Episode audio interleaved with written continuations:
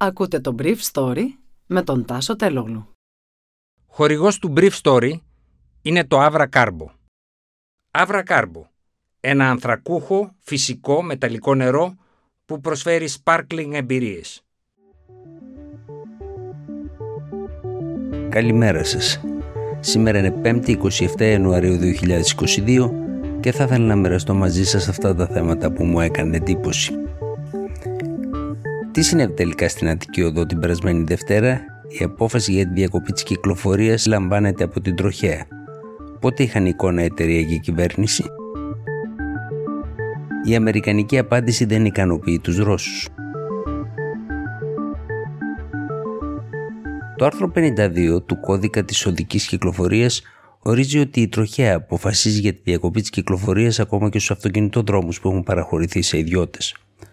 Όταν πριν από χρόνια είχα πάει στο κέντρο ελέγχου κυκλοφορίας Αττικής Οδού, η τροχιά ήταν εκεί και έβλεπε ότι έβλεπε και η εταιρεία. Το ερώτημα λοιπόν είναι ακόμα και αν η εταιρεία όπως υποστηρίζει η κυβέρνηση, αλλά και χθες το βράδυ στο Μέγκα, ο καθηγητής Γεωλογίας Ευθύμιος Λέκας, οι Αττικές Διαδρομές, δηλαδή η εταιρεία που εκμεταλλεύεται την Αττική Οδό, τα έκαναν μαντάρα, πότε αντελήφθη το κράτος, δηλαδή η τροχέα που υποτίθεται ότι παρακολουθεί την ίδια κυκλοφορία ότι η κατάσταση ήταν εκτός ελέγχου. Πηγή της εταιρεία μου είπε χθες ότι περίπου 6.500 φορτηγά είχαν μπει στον αυτοκινητόδρομο από τη Νέα Οδό που είχε κλείσει και κινούνταν είχαν σταθμεύσεις αυτόν ενώ το χιόνι έπεφτε όλο και πιο δυνατά. Ο κύριος Λέκας είπε στο Μέγκα ωστόσο ότι αν και βρισκόταν στον αυτοκινητόδρομο με κατεύθυνση την Ελευσίνα δεν συνάντησε εκχιονιστικό μηχάνημα ως τη μία ώρα το μεσημέρι.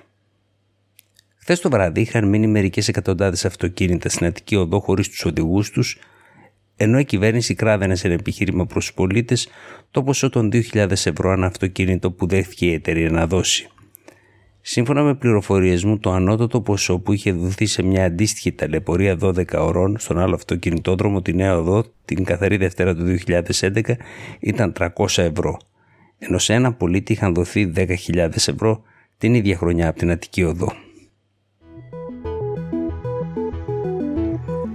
Χθες το βράδυ, ο Αμερικανός πρέσβη στη Μόσχα παρέδωσε στη ρωσική πλευρά την απάντηση των ΗΠΑ στο ρωσικό αίτημα για μη επέκταση του ΝΑΤΟ προς Ανατολάς και απεγκατάσταση των νατοικών όπλων και μονάδων από τις χώρες μέλη του ΝΑΤΟ της Ανατολικής Ευρώπης.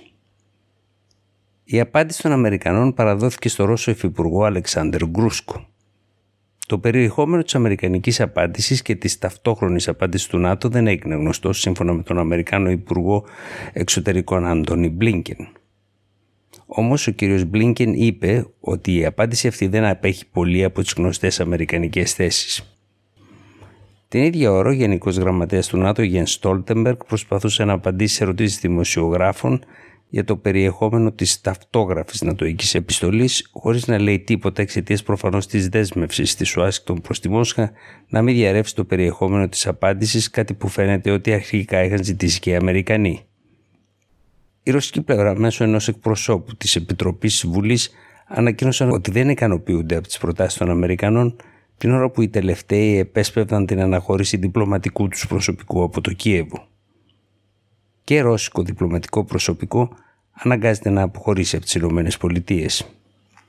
Την ίδια ώρα η συνάντηση των εκπροσώπων της Γαλλίας, της Γερμανίας, της Ρωσίας και της Ουκρανίας στο Παρίσι για την κατάσταση στον Ντόμπας κατέληξε στην επιβεβαίωση της εκεχηρίας που έχει παραβιαστεί μερικές εκατοντάδες φορές. Μόνο χθες μέρα των συνομιλιών έγιναν οι περισσότερες παραβιάσεις μέσα στο 2022 403 συνολικά. Οι συνομιλίες θα συνεχιστούν σε δύο εβδομάδες στο Βερολίνο. Σε μια άλλη εξέλιξη, ο πρόεδρος Πούτιν μίλησε χθε σε Ιταλούς επιχειρηματίες, καλώντας τους να επενδύσουν στη Ρωσία που τη χαρακτήρισε χώρα ευκαιρίες. Λίγες ώρες πριν από τη συνάντηση, η Ιταλική κυβέρνηση είχε καλέσει τους Ιταλούς επιχειρηματίες να μην πάρουν μέρος σε αυτήν. Και τρεις εκπρόσωποι τριών πολύ μεγάλων Ιταλικών εταιρεών απέσαιραν τη συμμετοχή τους την τελευταία στιγμή.